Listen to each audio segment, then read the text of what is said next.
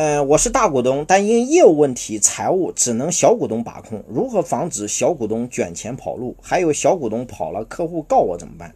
如何摆脱责任，不承担风险，规避这个风险？哎呦，这个兄弟啊，你你你，所以你这些问题都是要提前设计，啥意思？你比如说，我们会提前告诉你做双层架构，不要自然人直接持股，就你大股东、小股东都不要在里面持股，永远是成立一家公司用公司持股，因为这样可以隔离风险。啊，这样弄完之后，你再让你那个小股东做总经理、法定代表人，这样的话，未来他捅了娄子，他直接承担风险啊，所以他就不敢弄你，因为你们俩都在上面那家公司持股呢。从股东层面上，他不会给你闹成任何风险，但从下面那家公司，他是实际的管理人，又是法定代表人，所以他不敢乱搞，因为风险全在他一个人身上。所以你防止人乱搞的唯一的决对策。就是让他承担风险，我们不承担风险，只有一个人承担风险，他才不会乱搞。你如果不让他承分担承担风险，他利益最大化，谁不搞你？我也搞你啊！所以这也就是人性，人性人性的言，利益不能统一人心，唯有风险统一人心。你只有风险足够大，他和你才是一条心。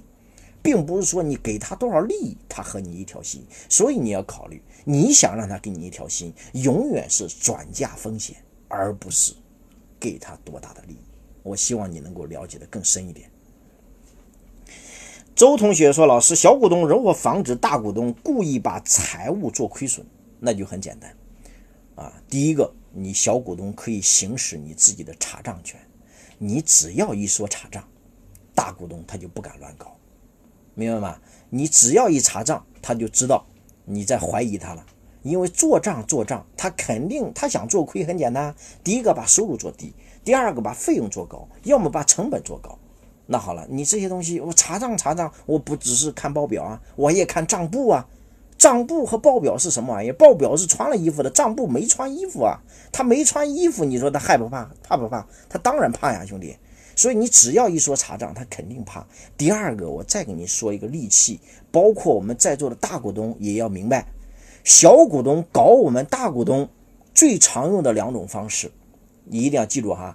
第一个是职务侵占，第二个是挪用资金。这两个，因为一旦摊上事儿，那就是刑法，一进去就进去好几年。我一个同我一个学生，就是去年。因为挪用了一笔资金，大概几十万，被一下被小股东举报了，进去六年。那你说，老师，我自己的公司，我往我我个人我用一下，怎么就叫挪用资金了？是的，兄弟，因为你公司的大股东不是你，大股东是谁？大股东是谁？你想想，你赚了钱，大部分那个钱给谁了？所以说，公司不是你的，你不是大股东。所以你这样的话，你跟贪污受贿有什么区别？所以肯定要弄你啊！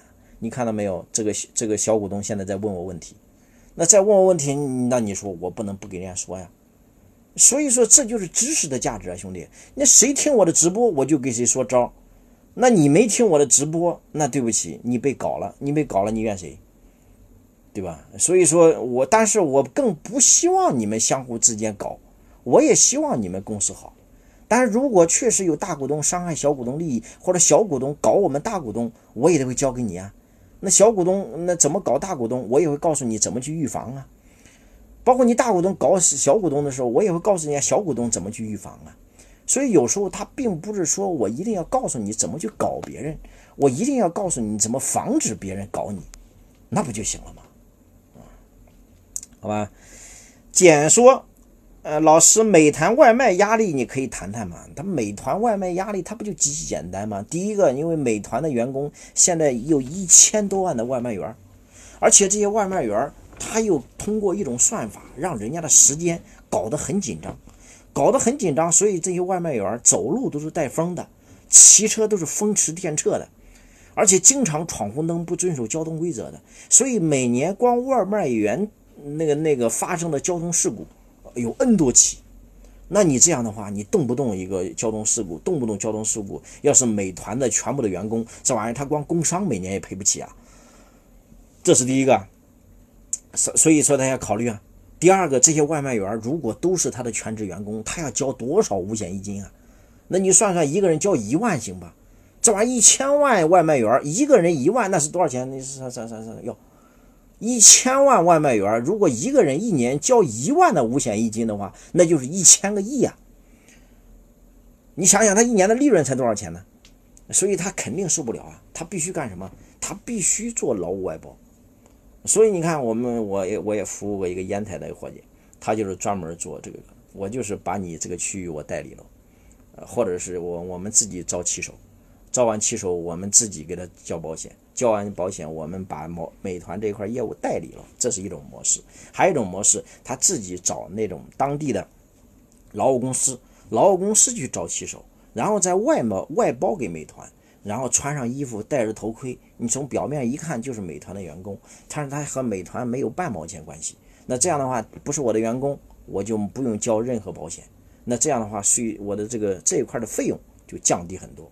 第二个的话，他一旦有问题，出现交通事故，出现工伤，那直接找那个劳务公司就好了，不用找我美团，因为你跟我美团没关系。